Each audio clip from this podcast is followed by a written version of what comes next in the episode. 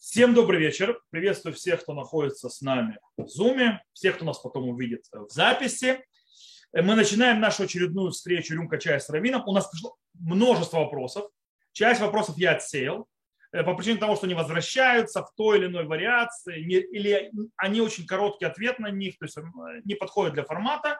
Я оставил те вопросы, которые, мне кажется, да, есть на что ответить, и их тоже много, по этой причине попытаемся быстро говорить и как бы более сжато, насколько возможно. Посмотрим, что успеем. Начнем с первого вопроса, который, видно, из-за того, породился из-за тех что вопросов, которые связаны с мидрашами. Которые мидраши, когда мне спрашивали про тот мидраш, про этот мидраш, я часто повторял одну вещь, которая, что мидраш никак не надо понимать буквально. Есть мидраши, в которых описание буквально. Допустим, если мы идем в мидраш Аллаха, не мидраши повествовательные, а мидраши, это, то есть когда идется драш, когда из стихов учится Аллаха, там это вообще другая, другая история. Мы говорим про мидраши, то есть очень часто они аллегоричны и так далее, они, естественно, не описывают реальности, реалии, которые происходили. На фоне этого человек э, здесь видно задает вопрос по поводу Раши. То есть, да, Раши, который э, связан с пшат. То есть Раши говорит, что он пишет простое понимание стихов. И очень часто Раши просто цитируют мидраш, то есть, да, или перерабатывают мидраши, то есть как бы он, он не цитирует его, но он в переработанном виде его дает. Давайте зачитаю вопрос.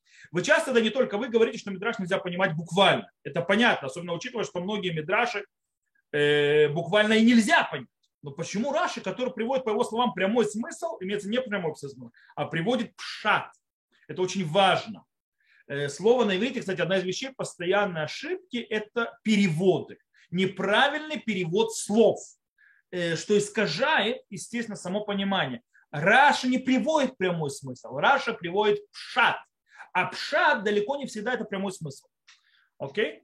Приводит мидраши. Причем тот же Раши после приведения прямого смысла, снова не прямого смысла пшата, часто пишет, аллегорическое толкование гласит. Почему он делает или не всегда делает такую оговорку, когда приводит толкование из мидраши? Окей. Первое. Э, нужно понимать, что Раши, Рабби Шломо Ицхаки, величайший комментатор Торы, который не очень простой. Кажется, что он простой, что легко понимаем. Это не так. По-настоящему на Раши есть куча комментаторов самого Раши. Раши лаконичен, короток и далеко не всегда понятен. Раши говорит, то есть заявление Раши, что он пишет пшат. Что такое пшат? Пшат – это простое, а не буквальное понимание текста Торы. Окей. Кстати, если вы обратите внимание на уроки, которые я привожу, привожу по понедельной главе, урок, который я привожу по книгам Танаха и так далее, я там преподаю пшат. Но это не буквальный смысл. Что такое пшат? Пшат – это когда я беру стихи. Когда я разбираю их с точки зрения э, грамматики, с точки зрения языка, сравниваю с параллельными местами в Танахе, или как это увидели хазаль, мудрецы, и что из этого можно построить. То есть мудрецы иногда кинули мне намек, то есть, да, который дает мне понимание словесное, огромное. Я могу выстроить какую-то систему, причем не используя никаких аллегорий, не используя никаких там, не знаю, кабалы, шма... короче, заходя вглубь коммунизма, я строю только на языке. Раши действительно это делал. То есть он делал, по этой причине приводил хазаль, мудрецов, для того, чтобы они были намеком расшифрованному текста, который есть. Мы можем увидеть очень часто, кстати, у Ибн Эзры это чаще видно, то есть когда он относится к словам, корням и так далее. Но у Раши тоже очень часто пытается объяснить слово, чтобы было понятно и отсюда построить систему.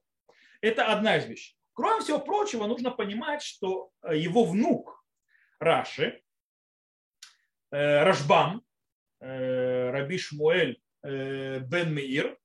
Дело в том, что у Раши не было сыновей, у него были дочери, поэтому его мудрецами были его внуки. И, и, зять, и его зятья, допустим, как Раби Меир, отец Рашбама, а также его родного брата Раби Якова бен Меир, или в простонародье известный как Рабейну Там, тоже внук Раши, брат Рашбама. Так вот, Рашбам говорит, что его дедушка не писал пшат, а вот он, Рашбам, сейчас будет писать пшат. То есть, да, причем то есть у Рашбама тоже далеко не пшат, то есть непростое понимание. Кстати, он описывает Рашбам, что он говорил с дедушкой в конце его жизни дедушки, уже по поводу этой темы. И его дедушка Раши сказал, что он прав, и если бы у него было время еще, то есть он же еще не молодой, он бы переписал по новой весь свой комментарий. То есть так, как, так говорит Рашбам. То есть, да, так Рашбам говорит, что Раши признался, что он хотел сделать действительно простое понимание, но в конце концов увлекся, то есть так можно это понять, и написал непростое понимание, а также добавил много хазаль и так далее. Поэтому нужно понимать, Раши не писал буквально. Раши писал понимание написанного в тексте, то есть когда он обрабатывал его и давал комментарии таким образом, используя иногда и мудрецов, а иногда он приводит предыдущих мудрецов. И это был не пшат. Но так оно случилось. Поэтому он, естественно, не э, ограничивает и не пишет: внимание, я пишу аллегорию. Нет. По причине того, что его точки зрения он пишет пшат. Не, пшат, еще раз повторяю, не буквальное понимание. Пшат – это понятие написанного. Когда начинаешь в нем копать в этом написанном и понимать, о чем здесь речь. Окей. Следующий вопрос. Хороший, кстати, вопрос. Важный вопрос, я должен сказать. Скажите, пожалуйста, почему сегодня раввины, еврейские мудрецы не восстанавливают Санхедрин? Замечательный вопрос. Кстати, были попытки восстановить Санхедрин, не пошло. Есть несколько вещей, которые, чтобы произошел Санхедрин. Для того, чтобы восстановить Санхедрин, первое, что нужно, в Санхедрине должны сидеть смухим. Что такое смухим? Смухим – это э, мудрецы Торы, которые имеют смеху от Моше Рабейну. Тот, кто хочет назвать вообще смеха, передачи смехи. Смеха – это рукоположение. То бишь Моше Рабейну э, возложил свои руки на Йошуа и передал ему право судить, устраивать законы и так далее, и так далее. То есть быть лидером еврейского народа. Йошуа это передал старейшинам, старейшины пророкам, и пошло. Ну, короче, кто первую мишну трактата вот открывал, знает, как Тора передавалась, но вместе с этой Торой передавалась также смеха. То есть возложение рук имеется в виду передача права устанавливать законы и так далее, и так далее. Кто хочет узнать поглубже, что такое смеха, Хошен Мишпат, законы Даянов, первые... Первая глава, там говорится, что можно судить смехом, что нельзя судить без смехи и так далее. Также Рамбам, законы Санхедрин. И если кто-то хочет получить более красивую картину, скажем так, уже упакованную в упаковку, объясненную, как, что такое смеха, то есть да, от Моше Рабейну в те времена, смеха в наше время, это не смеха от Моше Рабейну, это что-то другое. Это очень важно, но что другое. Есть у меня на моем канале YouTube, можно войти, открыть, есть там государство и иудаизм такой вот в плейлистах, и в этом и там есть три урока смеха, и там описано все. Так вот, для того, чтобы, во-первых, были мудрецы Санхедрина, для того, чтобы были люди достойные сидеть в Санхедрине, должны быть смухим. Сегодня таких нет. Это в первую очередь. Просто нет. То есть, да, мы все сегодня считаемся, то есть ну, должны быть мумхэ. Мумхэ – это человек, который имеет смех от Моше Рабейну и может судить и также законы штрафов, и смертные казни, и так далее, и так далее. Мы сегодня не являемся смухи. Мы сегодня то, что называется гедьотот. Гедьотот – это простаки. Что даже самые большие мудрецы Торы сегодня считаются, то есть у них, они считаются простаки. Имеется в виду, у них нет права судить не смертные казни, Не, немножко, правда, неправильно, потому что есть возможность судить в наше время и смертной казни и так далее, в определенных случаях и так далее, но это уже слишком выходит за рамки нашего урока, это уже тут целый можно урок дать, то, что называется Бейлхот Даяним, по законам Даяним. Сейчас, кстати, выпустилось, я, начинаю, сейчас, я начал писать, скажем так, темы, то есть как бы уроки по Хошен Мишпат, то есть по законам, то есть которые связаны с, с еврейским судопроизводством. Это раздел Хошен Мишпат в Шулхан Арухе, кто не знает. И то есть я по темам начал писать, то есть на иврите уже, то есть хотят выпустить это как книгу, то есть слава богу есть человек, который готов это сделать. Уже я выпустил, скажем так, пять уроков, то есть называется пять этих на иврите. Кто хочет это на иврите это увидеть, я могу ему прислать, но это никому не давать. потому что это должно выпуститься в книге. Там есть описание по поводу смехи. Я вам вижу, Наталья уже просит. Вот. Там есть описание по поводу смехи и также что и как судятся сегодня. Понятие даян мумхе, то есть понятие то есть специалист, кто такой специалист сегодня. Если сегодня специалисты, так понятие, то есть как судьи. В любом случае этого нет. Есть понятие, что пытались возродить смеху во времена Раби Йосеф Каро, в Цфате и так далее. Целый интересный, интересный рассказ. В конце концов, не возродили, потому что не было согласия. Есть мнение Рамбама, который говорит, что если все мудрецы земли Израиля согласятся возложить руки на одного из мудрецов, что он, то есть величайший своего поколения и так далее, и это возвращение смехи, то есть смехи, которая нужна, чтобы он стал специалистом, а он может уже назначать других. То есть, да? И это то, что произошло с Магари Бейрах, то есть это учитель Раби Йосеф Каро, автора Шулхана Аруха, в Цфате в то время, но я не начал, то есть там, он Раби Йосеф Каро, то есть посвятил в это, Мабита посвятил тоже в это, то есть те, кто мудрецов Цфата, а потом не обратились к мудрецам Иерусалима, а мудрецы Иерусалима с этим делом не согласились, на чем все, скажем так, и похоронено было. Но это отдельная большая история. В любом случае у нас нету сегодня людей, имеющих право быть в Санхедрине. Но, допустим, мы сегодня даже сможем восстановить это право, но для того, чтобы восстановить это право, что нужно сделать? Чтобы все мудрецы земли Израиля согласились на одного человека, что он самый-самый-самый, и возложили на него руки, и дали ему право быть самому. И тогда он может назначать других, и тогда все будет хорошо. В чем проблема? Проблема в том, я сегодня не вижу, что со всеми нашими, к сожалению, спорами внутри, чтобы согласились на одного человека. Потому что эти будут тянуть сюда, эти будут тянуть сюда, эти будут кричать, почему, э, то есть, если называть ашкеназы, сефарды будут кричать, почему ашкеназы. Если называют сефарды, то ашкеназы будут кричать, палама, то есть почему сефарды. Ну и так далее. Э, по этой причине, а потом, когда, потом еще нужно будет выбирать, кто будет главой Санхедрина. А кто будет главой суда Санхедриновского? Поэтому, к сожалению, мы, видно, еще не доросли до Санхедрина. Хотя в свое время, когда создавался главный раввинат Израиля, идея его создания и Верховного раввинатского суда в нем и так далее, Рав Кук, как ее строил, как он ее видел, он видел именно подготовку к появлению Санхедрина. Для чего? То есть, что такое моэцет рабанут а-раши, то есть да, совет мудрецов главного раввината Израиля. В нем сидели мудрецы раньше не как сегодня. Это то есть, из-за закона восьмидесятых, который прошел, то есть определенные раввины, которые, а, то есть да, раввины городов Иерусалима, Хайфа, Тель-Авива и так далее, которые были избраны вот, в своих городах, э, Беэр-Шевы. И плюс туда еще люди выдают кандидатуру, и их то есть, выбирают и так далее. Плюс должен быть находиться как в виде смотрящего главного раввина армии Израиля и так далее. Э, ну, далеко не всегда это самые большие раввины э, еврейского мира, то есть, да, которые там сидят. Но, в принципе, сама идея была, когда Рав Кук создавал это, что там будут все там большие раввины Израиля, это в каком-то смысле то есть, как бы подготовка вот этой Санхедрин, то есть вот этому собранию.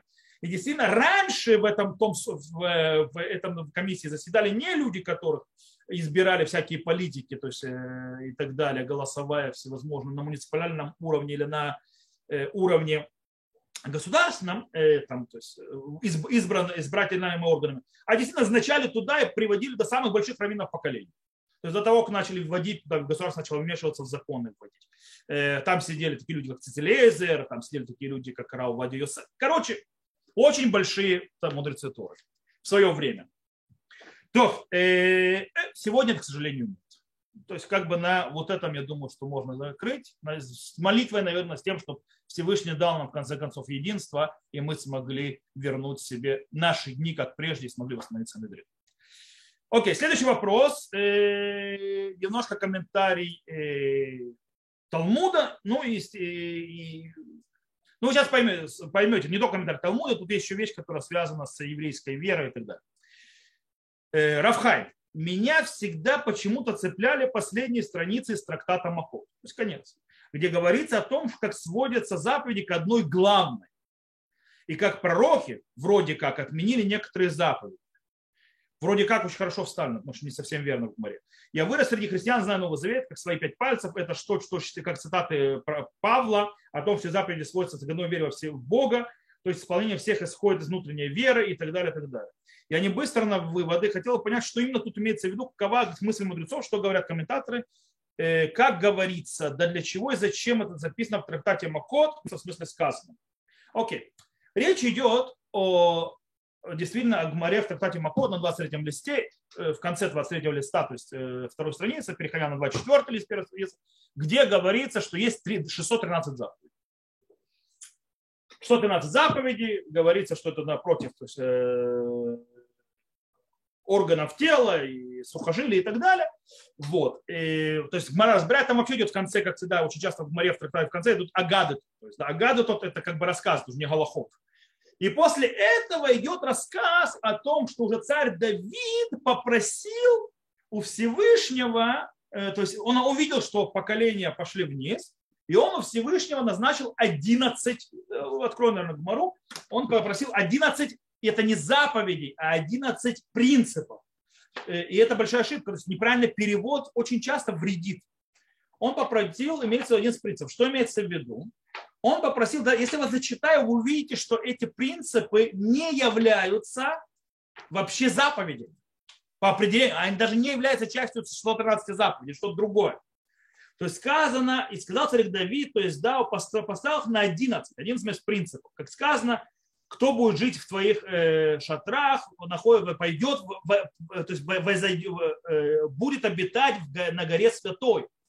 Будь простым, то есть будь то есть, цельным, твори истину, говори э, э, э, правду в сердце своем, э, то есть, не, уходи, то есть свой, твой язык не должен быть то есть преступлен, преступным, не делай ближнему ничего плохого, э, стыд не будет, не будет у тебя, то есть да, э, любая вещь презренная будет в глазах презираемой, то есть э, боящийся Всевышних будет уважать, э, никогда не будет клясться, короче и так далее, и так далее. Вы, вы видите здесь вообще заповеди? Это не заповедь. То есть большая часть по списку вообще заповедь не является.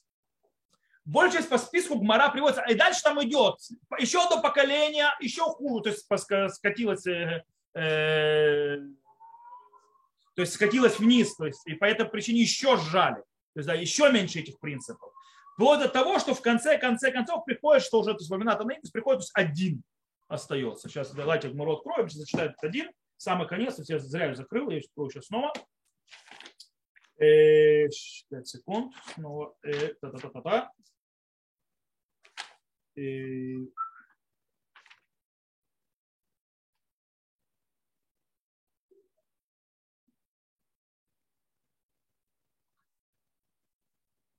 Ишаяу поставил это. Пришел Хавакук. Прошу прощения, не вовремя, то Танем это дальше. Хавакук это пророк, это уже конец эпохи пророков. И поставил на одну. Имеется один это Шинеймар, Цадик Бамонахто Эфир.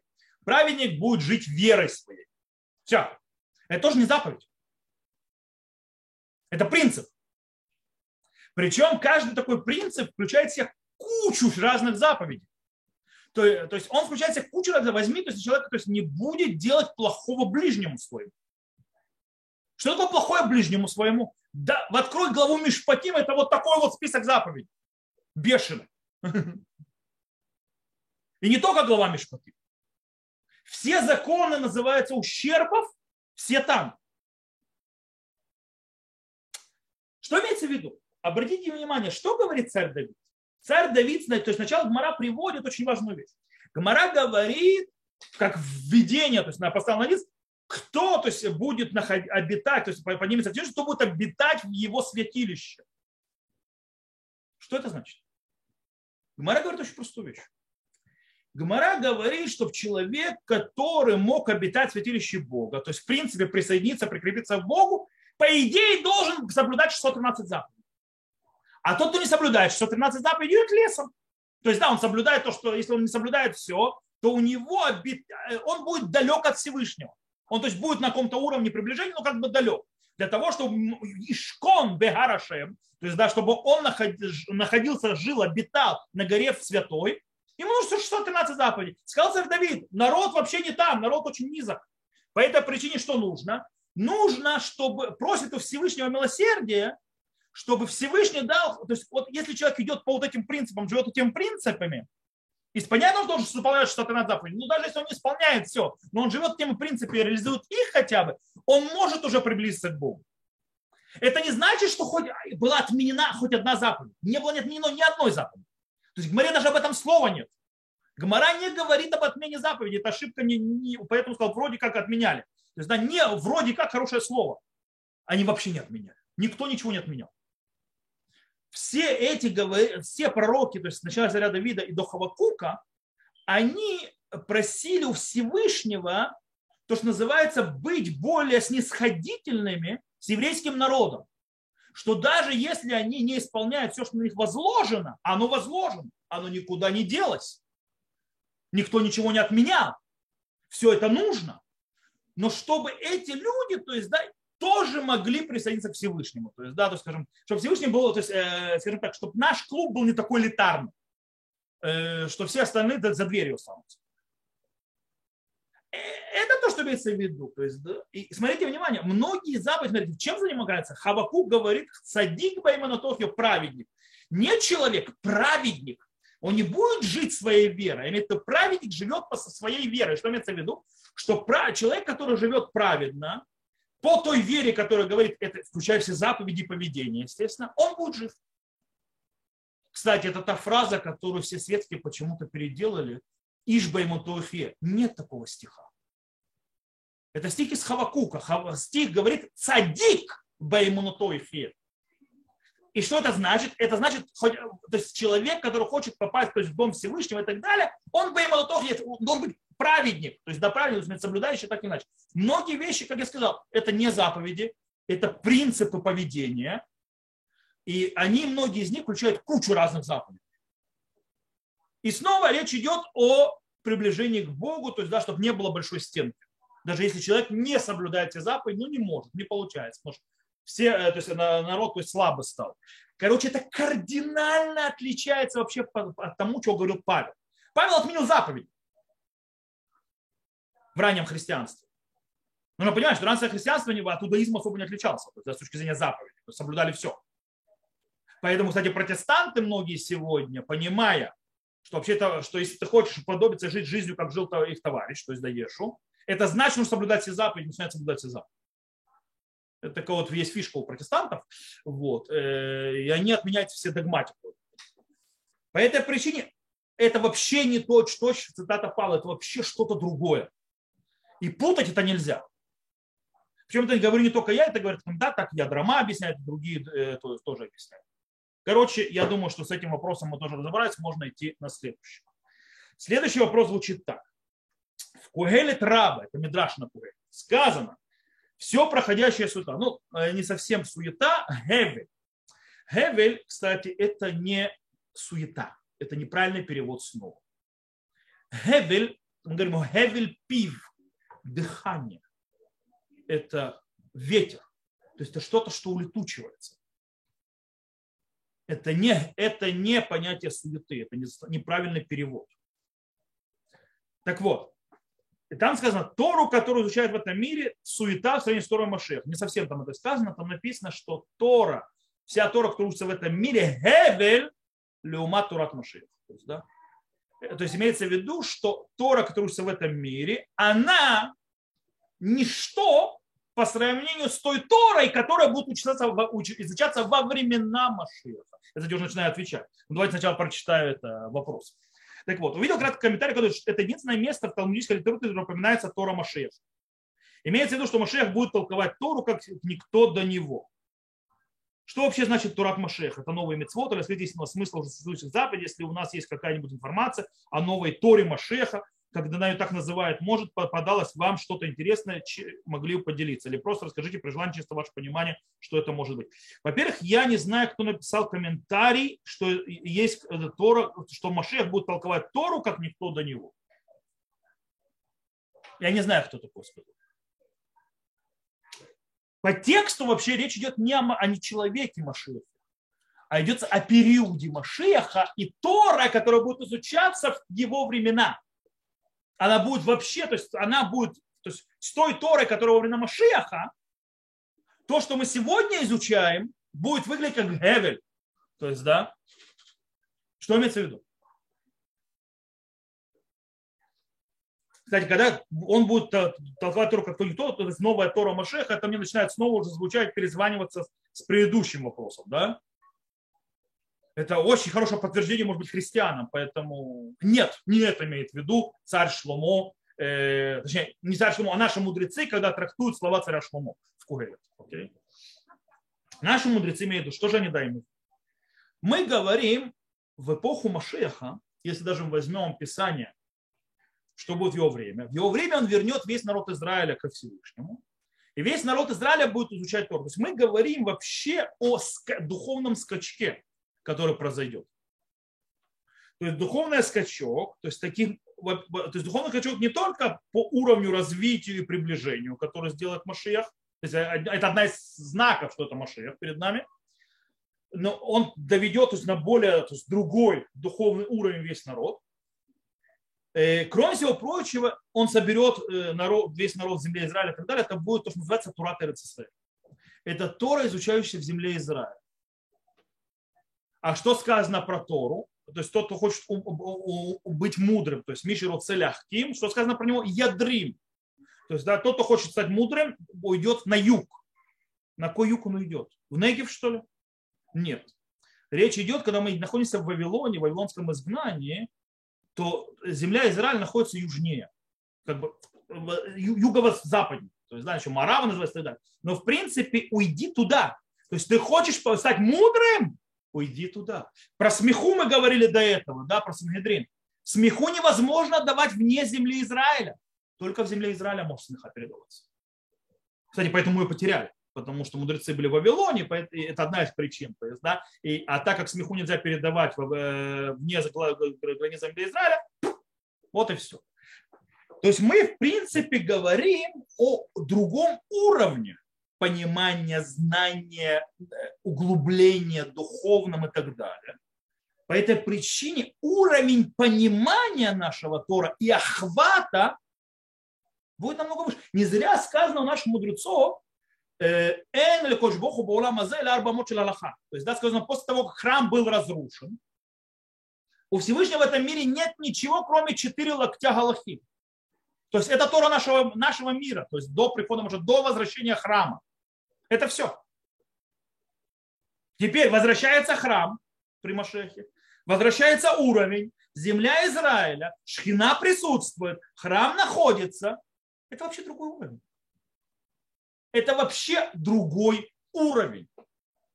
Поэтому то, что ты сегодня учил и так далее, будет выглядеть муравьиная возня. Как Хевель. Не будет никакой новой Торы. Понятно, что сказано, то есть про Машиаха, что он будет, как его предок царь Давид, будет учить Тору, заниматься Тору целыми днями и так далее. Ну, кроме всех вещей, которые нужно. Как, как царь Давид делал. Понятно, что будет мудрец Торы и так далее. Понятно, что будет у него хидушим. Потому что энбейт мидраш лилох хидуш, что да, нету дома учения, в котором что-то новое не открывается, что-то новое не узнается. Понятно, всегда есть. В той же самой старой Торе. То есть, да? Понятно, что это у него тоже будет. Но тут речь именно не о... То есть там, там сопоставление стоит между Тора Шилула Мазе, то есть Торой этого времени, напротив Торат Машиах. То есть это не человека, а тоже времени. То есть соотношение эпоха к эпохе. И нам нужно просто понять, что такое эпоха Машиаха с точки зрения понимания Торы. И тогда поймешь, что, в чем сравнение. И мы это сделали. То есть мы понимаем, что речь идет просто о другом духовном уровне, намного в разы выше. И настолько выше, что то, что сегодня, это детский лепет.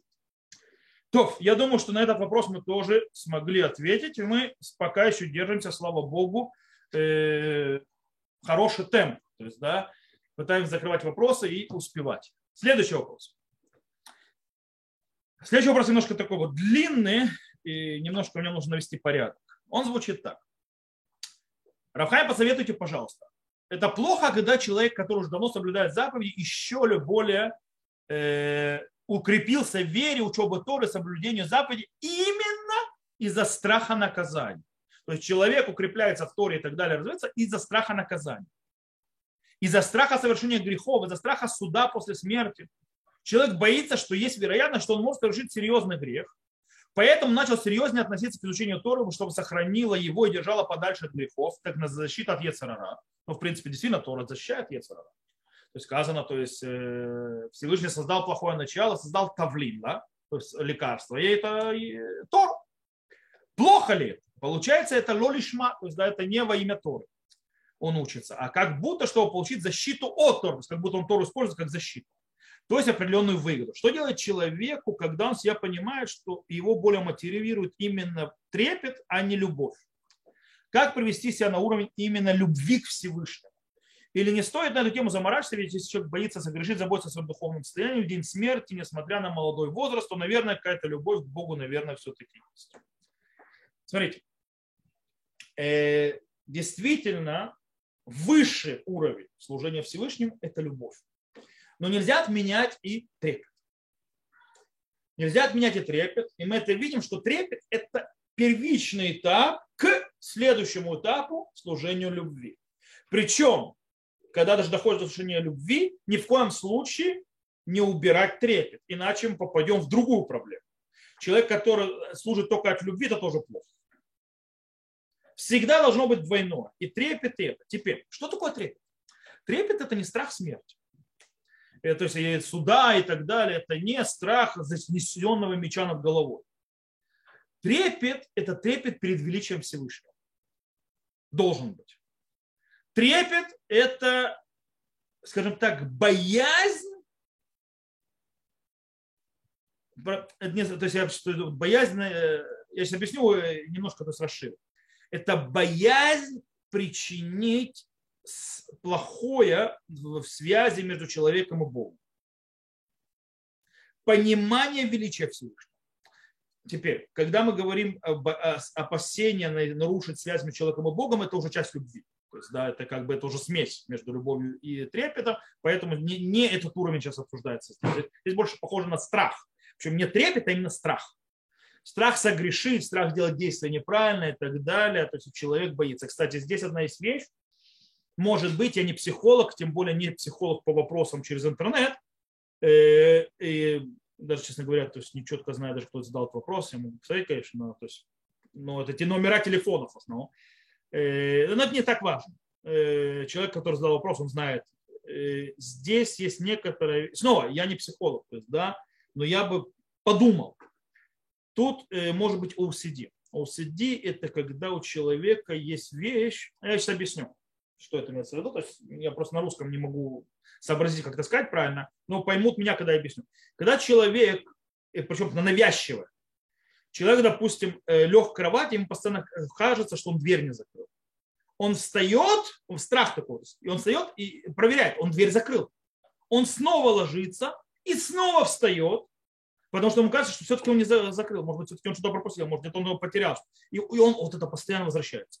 То это происходит, допустим, у людей, которых есть, которые, допустим, моются, постоянно моют руки бесконечно, думая, что они недостаточно хорошо их помыли. Есть люди, которые делают религиозные, которые делают ядаем, делают по пятьсот тысяч раз. Есть люди, которые филин надевают, постоянно крутятся, не могут молиться, все никак начать, им кажется, что он неровно стоит. Это называется обсидим. Это вещь, которую стоит и заниматься, потому что она опасная. Она может человеку сделать кучу проблем и неудобств. Вопрос не от этого ли идет страх. То есть идет этот страх, это, то есть с этим нужно работать, это плохо. То есть, да, это нужно чем заниматься. Если же речь идет о... действительно, что человек, тяжело ему понять, как можно любить Всевышнего. Кстати, Рав Соловейчик говорил, что одна из тяжелейших заповедей в мире, самых тяжелых заповедей, то есть из всех заповедей, которые есть, сто тринадцать заповедей, это заповедь «Возлюби Всевышнего». Это повеление к чувствам. Очень тяжело управлять чувствами. Когда мне говорят, соблюдай шаббат, не ешь там свинину, делай то, делай все, это намного проще, потому что я могу это сделать и все. Когда тебе говорят чувствовать что-то, особенно любовь, это тяжело.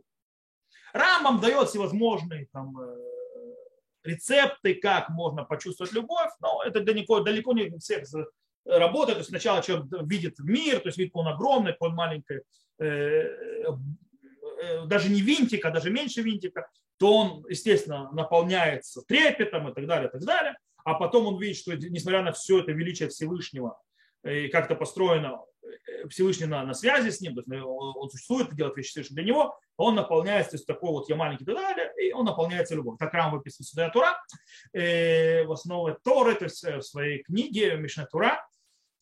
Но снова далеко не всем это работает. Нету рецептов, скажем так, нет патентов, как дойти до любви. Есть люди, которые всю свою жизнь живут на трепете. Это просто считается более низкий уровень. Теперь, если человек боится греха, то есть я вот на, на, на, сделаю так и так далее, вроде бы он работу ради выиграет, но это не совсем так. Э, все-таки он делает ради Всевышнего. То есть, да, пусть из страха, плюс из того, заботясь о себе, но в принципе он слушается Всевышнего. Он не, не работает за деньги. Или там за какие-то конфетки, или за какие-то там... Это не, не те блага, то, что называется. Э, понятно, то есть к нам мудрецы сказали, аль тюки авадим, чем шим это рав, льминат ли кабель прас, аль тюки авадим, чем шим это рав, льшило льминат ли кабель прас. То есть да не будьте как рабы, которые э, работают на господина, чтобы получить э, плату, то есть э, подарок, а будьте те, которые не для того, чтобы получить подарок. Это разница между то, что здесь описано, то есть... Э, но это тоже работа. То есть лучше, конечно, не так, но это тоже работа, назвать, что это лоли шма тяжело. Потому что в конце концов это делается ради связи со Всевышним, чтобы меня нарушило, чтобы не разорвалось, чтобы не было проблем. Может быть, есть какой-то аспект любви, такой вот любви мазохической какой-то, то есть, да, то есть есть какой-то бог в каком-то смысле. Я такого бога, правда, не очень люблю представлять себе, неправильный подход к богу, но у некоторых есть такие вот связи с богом, что могу сделать.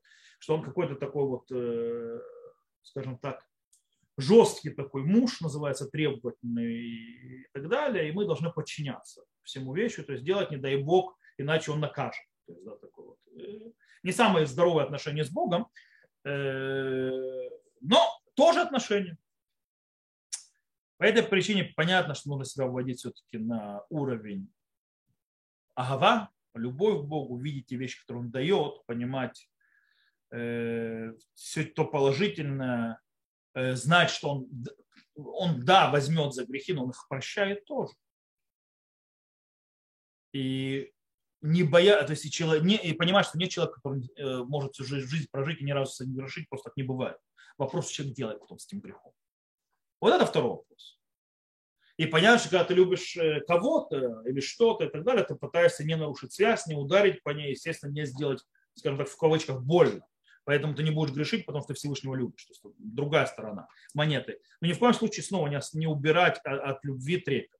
Потому что те, которые переходят в стадию, называется тата, папа и так далее, они в конце приходят на фамильярность с Богом, и там тоже куча проблем. И даже не меньше, намного больше, чем они уходят в вещи очень проблематичные, скажем так. И они строят себе очень большие проблемы с богобоязненностью, в конце концов.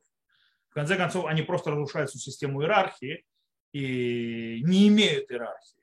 В конце концов, ни мудрецов, ни раввинов, ни... Не, в конце концов, не Всевышнего самого. То есть, то есть человек сам начинает решать, то есть, да, что ему правильно, что неправильно, как ему кажется, что он услышал. Что становится уже сектой.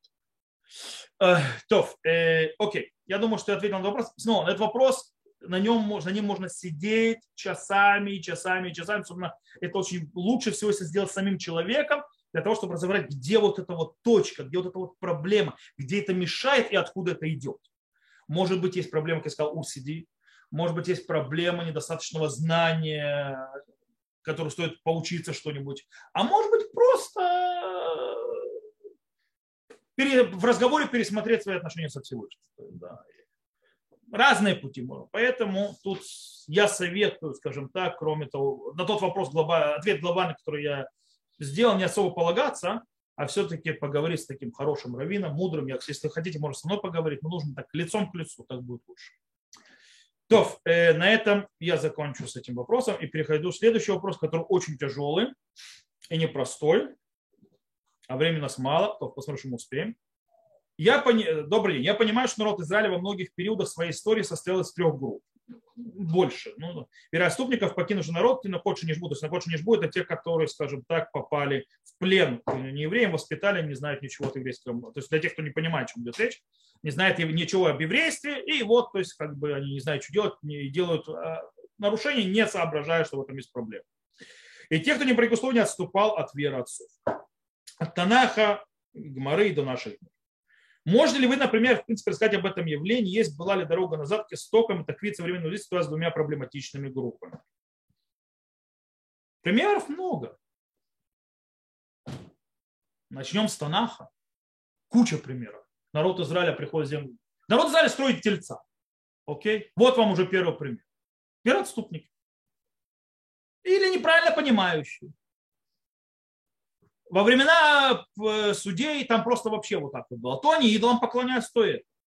Во времена Ахава вообще земля, то есть в народе Израиля была устроена государственная религия идолопоклонства.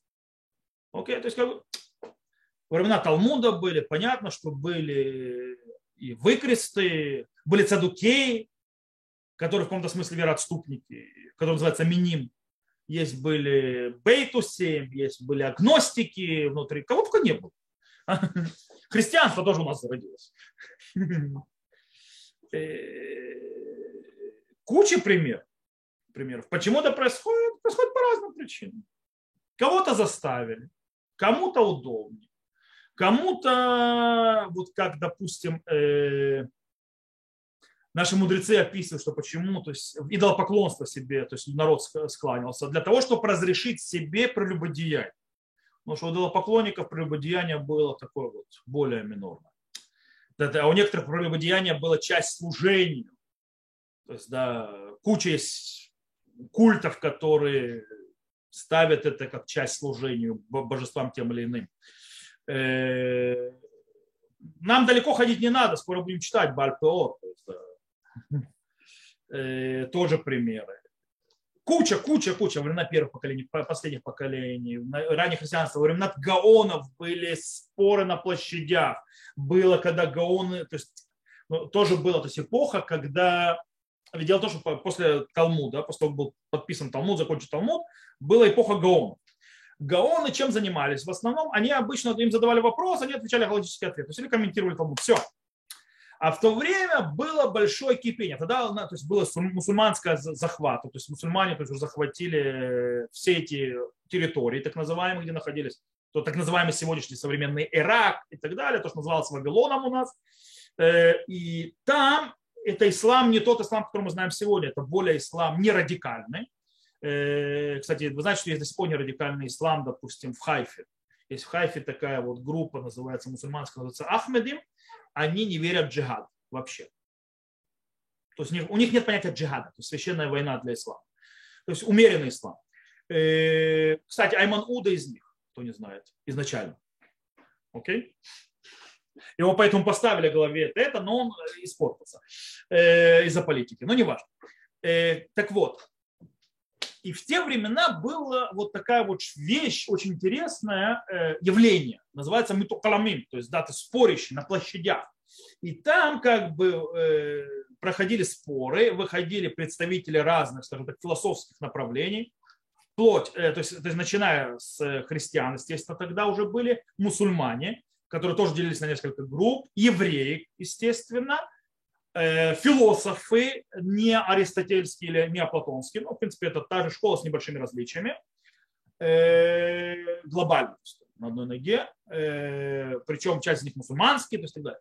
И они как бы давали свои тезисы, то есть на разные вещи, доказывали свою правоту, своей религии и так далее. Там было очень интересное правило, правило, которое говорило, что нельзя использовать как доказательство свои священные книги.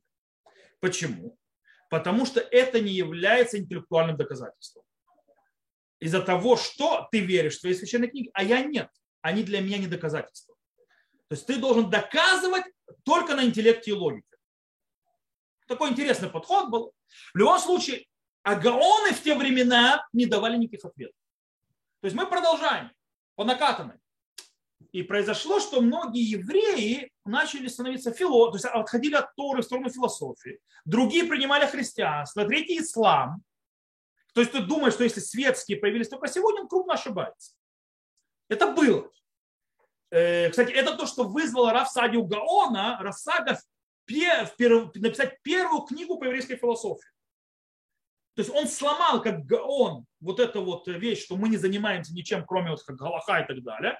И он начал писать, написал книгу «Имнот Ведот», как раз затрагивая те вопросы, которые поднимались в этих спорах.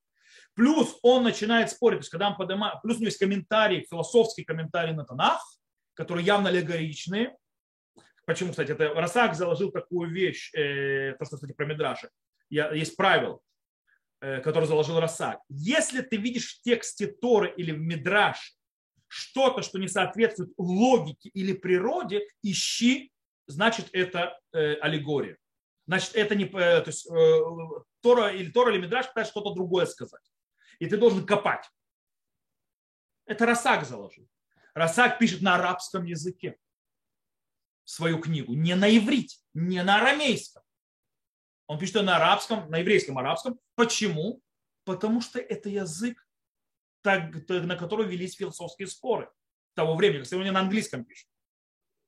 Или, как всего, или допустим, когда, или когда пишут, называется на французском. Если идет, то есть вещь о ядерной физике и так далее, коллайдер и так далее, потому что на французском. Вот. Поэтому Рамбам, кстати, Рамбам тоже пишет поэтому на арабском. Это тот язык, на котором люди читают, извините, интеллектуалу литературу, те, которые будут уходить. Кстати, там же уже внутри комментариев Расак борется по дороге с караимами, которые тогда были тоже. И, то есть он бьет по разным пониманиям, по христианам, кстати, введение в книгу Даниэль, например.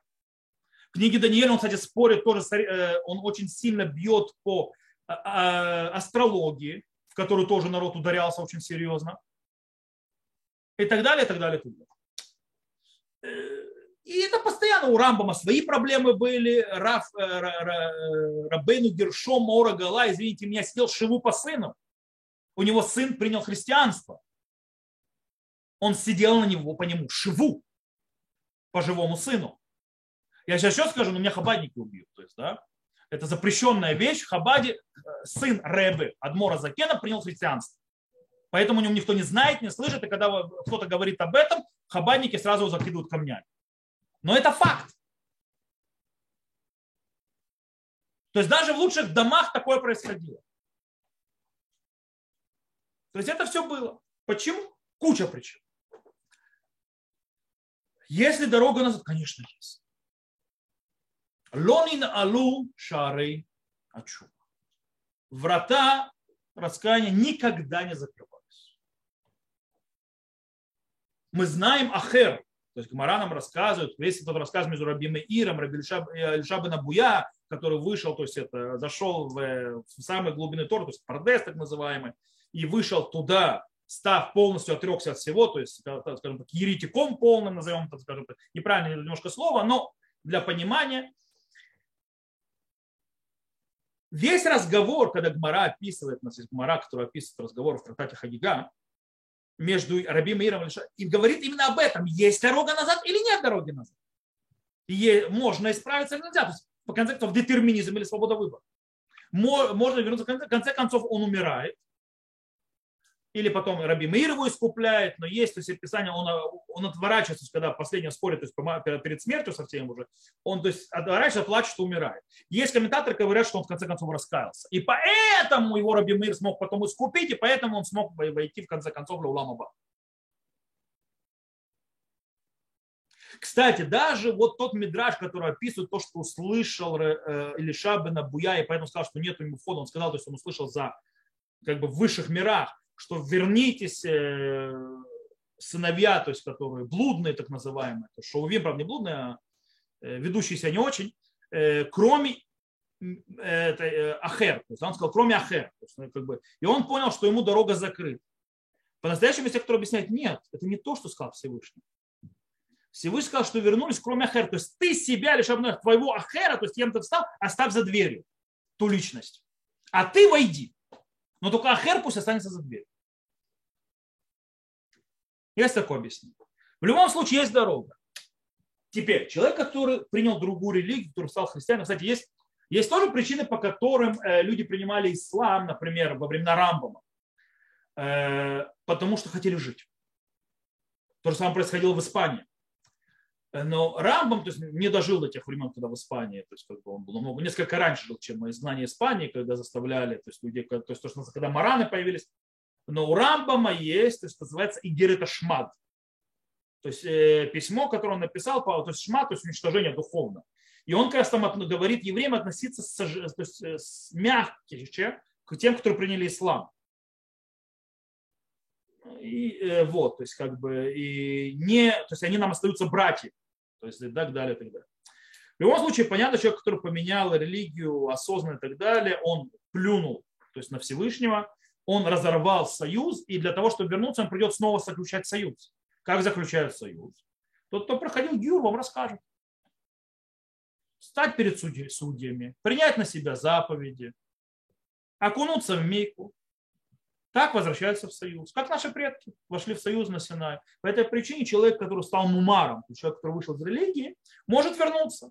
Каким образом? Ашавали ядут, это называется у него возвращение в иудаизм. Это похоже, это не закон Торы. То есть с Гером это закон Торы, здесь это больше уже как бы действия, которые, скорее всего, установили мудрецы. Он похожий, то есть перед Бейдином принимаются заповеди назад и окунается в микву, ну, евреи обычно обрезаны, то есть, э, как бы, если это мужчина, и на этом он возвращается обратно в лоно иудаизма. Человек, который был тинок шенишба, человек, который вырос, допустим, где-то, что он ничего другого не знал, и поэтому он христианство, допустим, исповедовал, и когда он узнал буддаизм, он ушел, ему вообще ничего не надо делать. По причине того, что он тинок шенишба, он человек, который попал в плен, не знал ничего в буддаизме, и пришел.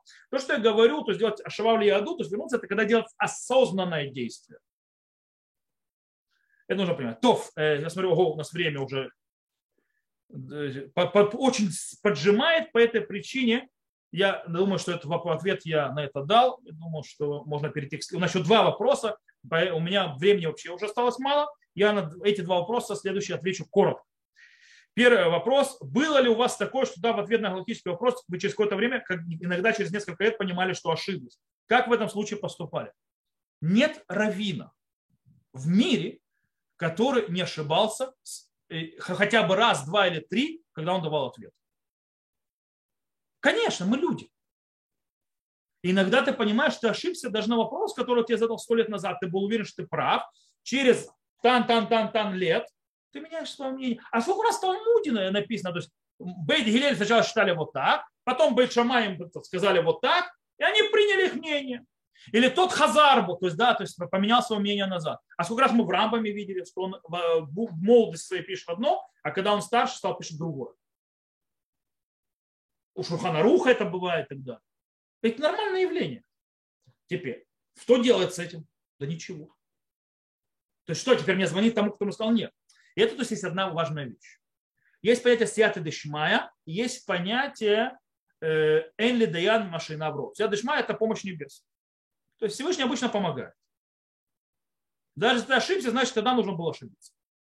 Если действительно, то есть достоин быть на своем месте и так далее, если раввин, а не человек, который объявил себя раввином, потому что он занял должность там или иначе. То есть, да, действительно, человек, который учился, который получил, который делал смеху, который у него есть, который делал шимуш, который его мудрецы Тора называют раввином, и дали ему право устанавливать галаху и так далее, и так далее, и так далее. Сегодня, к сожалению, есть много, которые называются раввинами, но раввинами не являются. Хорошо, если они знают свое место и ответы не дают алахически, я просто цитирую то, что в книжках написано. Плохо, когда начинают думать, что они великий алахический авторитет.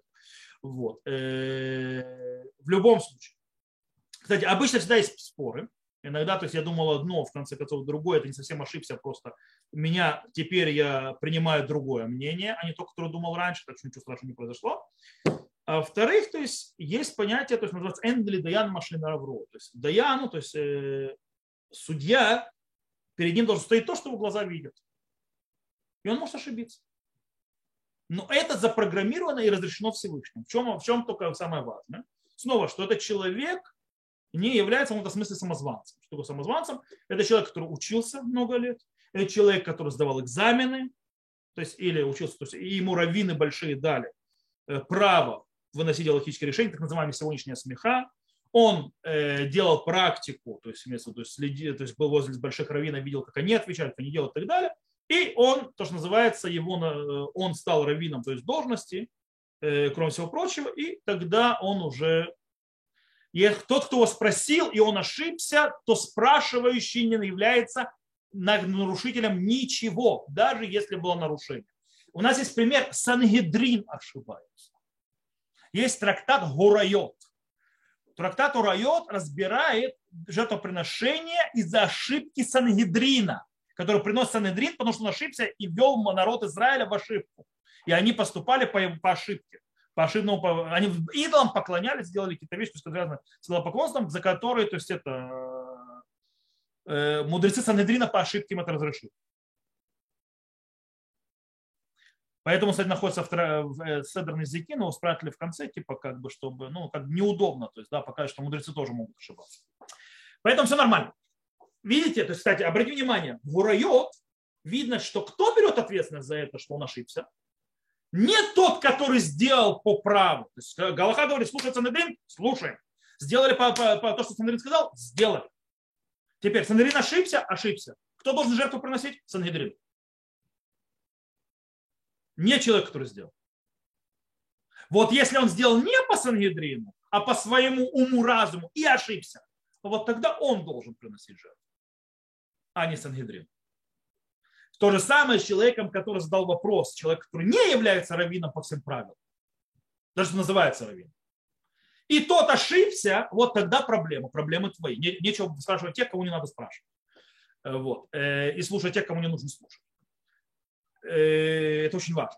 Таким образом, то есть, да, если я ошибся, я знаю, что мне право дали приносить галаху, и не один большой раввин. Я учился, мне дали это право, я занимался многим раввином, но я тоже могу ошибаться. Поэтому, если я ошибся, я знаю, что у того человека проблем нет, проблемы мои. Окей? Это мне перед Всевышним отвечать за это. Я надеюсь, что надо мной смилуется, понимая, что все мы люди, которые ошибаются. Это нормально. Все, я думаю, что на этот вопрос я ответил. Последний вопрос, коротко. В шаббат нельзя делать работу, если, кстати, не работу, мелаха, созидательную деятельность. Это очень важно, а не работать, потому что, допустим, мы не имеем в виду физическое действие какое-то. То есть, да? А, если, а есть ли в шаббат обязанность отдыхать? Например, выспаться, не перегружаться физически и так далее. Не перегружаться физически. Есть заповедь онек шаббат. Онек шаббат – это получение удовольствия от шаббата.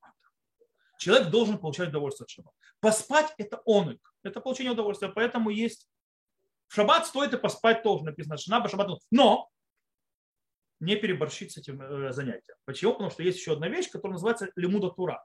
Не зря Всевышнего, когда народ Израиля, так, Гмара нам рассказывает, Мидраш, но Мидраш несет какую-то идею важную. То есть понятно, что Тора не, не приходила Тора к Всевышнему жаловаться. То есть, да, ну, расскажет, что Тора приходит к Всевышнему, говорит, вот сейчас народ Израиля в землю Израиля войдет, в пустыне меня там изучали, а теперь они будут сеять, когда надо сеять, собирать урожай, когда надо собирать. А со мной что?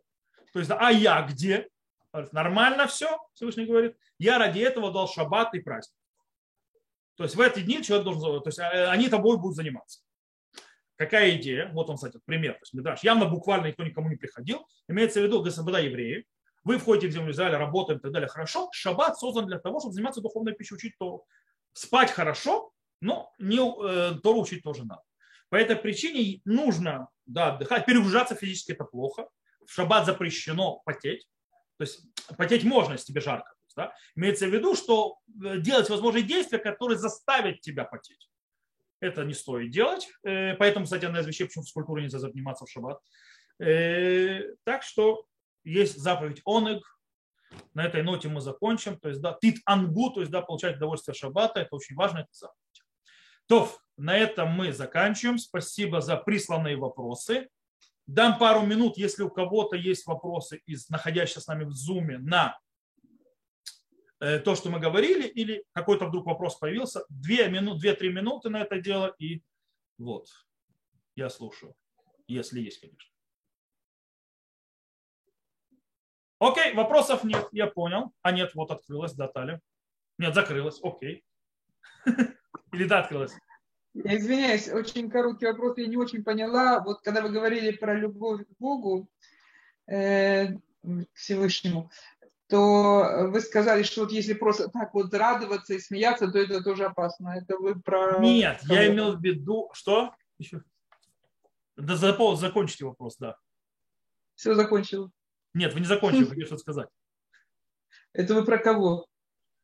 Я про тех людей, которые сегодня я бы назвал-то неохасидут, то есть, да, неважно всякие, которые считают, что нужно вся служение Всевышнего, это трепет, отодвигаем. Мы любим тебя.